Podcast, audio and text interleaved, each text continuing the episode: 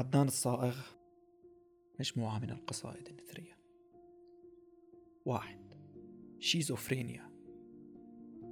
في وطني يجمعني الخوف ويقسمني رجلا يكتب والآخر خلف ستائر نافذتي يرقبني أبواب.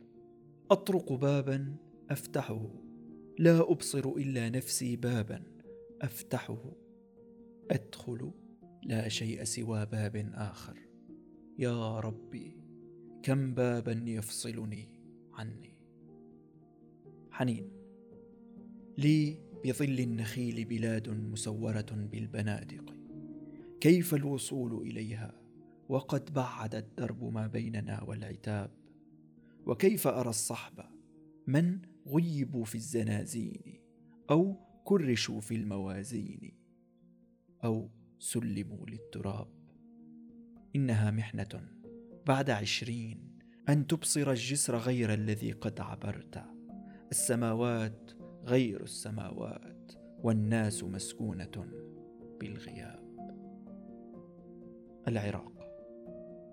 العراق الذي يبتعد كلما اتسعت في المنافي خطاه والعراق الذي يتئد كلما انفتحت نصف نافذة. قلت آه والعراق الذي يرتعد. كلما مر ظل تخيلت فوهة تترصدني. أو متاه والعراق الذي نفتقد. نصف تاريخه أغان وكحل ونصف طغاة.